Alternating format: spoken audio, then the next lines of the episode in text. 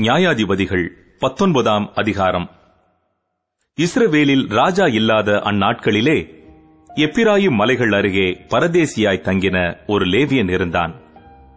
அவன் யூதாவில் உள்ள பெத்லெஹேம் ஊராளாகிய ஒரு ஸ்திரீயை தனக்கு மறுமனையாட்டியாக கொண்டிருந்தான். அவள் அவனுக்கு துரோகமாய் விபசாரம் பண்ணி அவனை விட்டு யூதா தேசத்து பெத்லேகம் ஊரில் இருக்கிற தன் தகப்பன் வீட்டுக்கு போய் அங்கே நாலு மாதம் வரைக்கும் இருந்தாள்.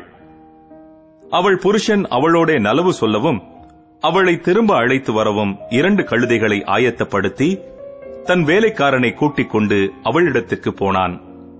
அப்பொழுது அவள் அவனை தன் தகப்பன் வீட்டுக்கு அழைத்துக் கொண்டு போனாள்.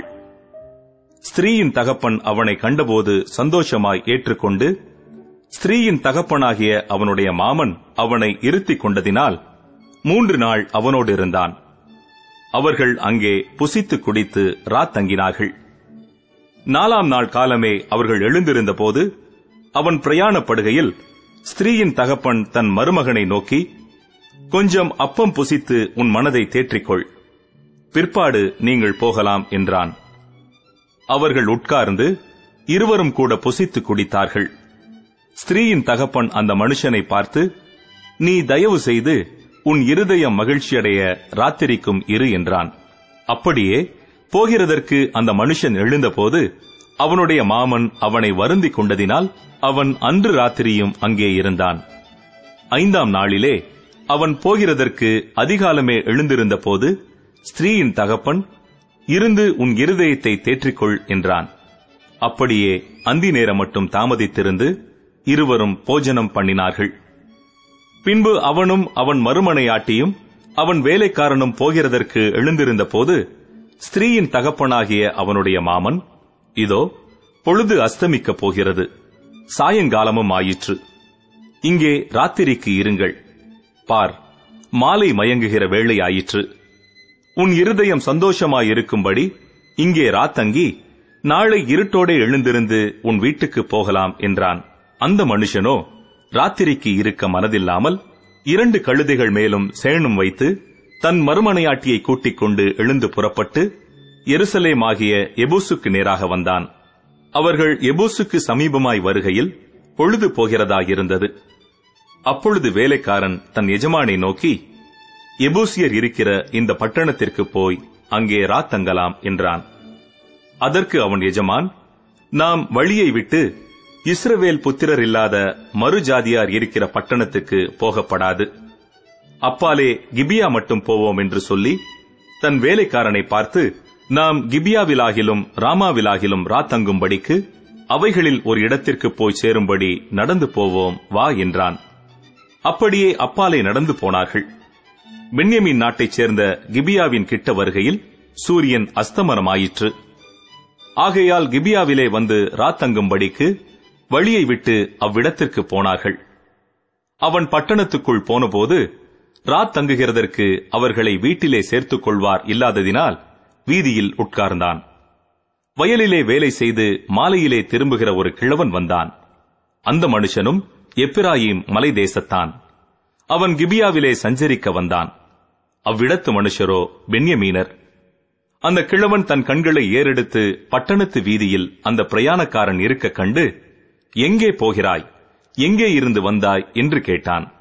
அதற்கு அவன் நாங்கள் யூதாவில் உள்ள ஊராகிய பெத்லேஹேமிலிருந்து வந்து எப்பிராயும் மலை தேசத்தின் புறங்கள் மட்டும் போகிறோம். நான் அவ்விடத்தான் யூதாவில் உள்ள பெத்லேகம் மட்டும் போய் வந்தேன். நான் கர்த்தருடைய ஆலயத்துக்கு போகிறேன். இங்கே என்னை வீட்டிலே ஏற்றுக்கொள்வார் ஒருவரும் இல்லை. எங்கள் கழுதைகளுக்கு வைக்கோலும் தீபனமும் உண்டு. எனக்கும் உமது அடியாளுக்கும் உமது அடியானோடு இருக்கிற வேலைக்காரனுக்கும் அப்பமும் திராட்சரசமும் உண்டு. ஒன்றிலும் குறைவில்லை என்றான். அப்பொழுது அந்த கிழவன் உனக்கு சமாதானம். உன் குறைவுகளெல்லாம் என்மேல் இருக்கட்டும். வீதியிலே மாத்திரம் ராத்தங்க வேண்டாம் என்று சொல்லி அவனை தன் வீட்டுக்குள் அழைத்துக் கொண்டு போய் கழுதைகளுக்கு தீபனம் போட்டான். அவர்கள் தங்கள் கால்களை கழுவிக்கொண்டு புசித்து குடித்தார்கள். அவர்கள் மனமகிழ்ச்சியாய் இருக்கிறபோது இதோ பேலியாளின் மக்களாகிய அந்த ஊர் மனுஷரில் சிலர் அந்த வீட்டை சூழ்ந்து கொண்டு கதவை தட்டி உன் வீட்டிலே வந்த அந்த மனுஷனை நாங்கள் அறியும்படிக்கு வெளியே கொண்டு வா என்று வீட்டுக்காரனாகிய அந்த கிழவனோடே சொன்னார்கள். அப்பொழுது வீட்டுக்காரனாகிய அந்த மனுஷன் வெளியே அவர்களிடத்தில் போய் இப்படி செய்ய வேண்டாம் என் சகோதரரே இப்படிப்பட்ட பொல்லாப்பை செய்ய வேண்டாம். அந்த மனுஷன் என் வீட்டிற்குள் வந்திருக்கையில் இப்படி கொத்த மதிகேட்டை செய்யீர்களாக. இதோ கன்னியாஸ்திரியாகிய என் மகளும் அந்த மனிதனுடைய மறுமனையாட்டியும் இருக்கிறார்கள். அவர்களை உங்களிடத்தில் வெளியே கொண்டு வருகிறேன்.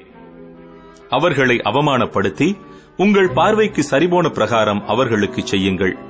ஆனாலும் இந்த மனுஷனுக்கு அப்படிப்பட்ட மதிகேடான காரியத்தை செய்ய வேண்டாம் என்றான்.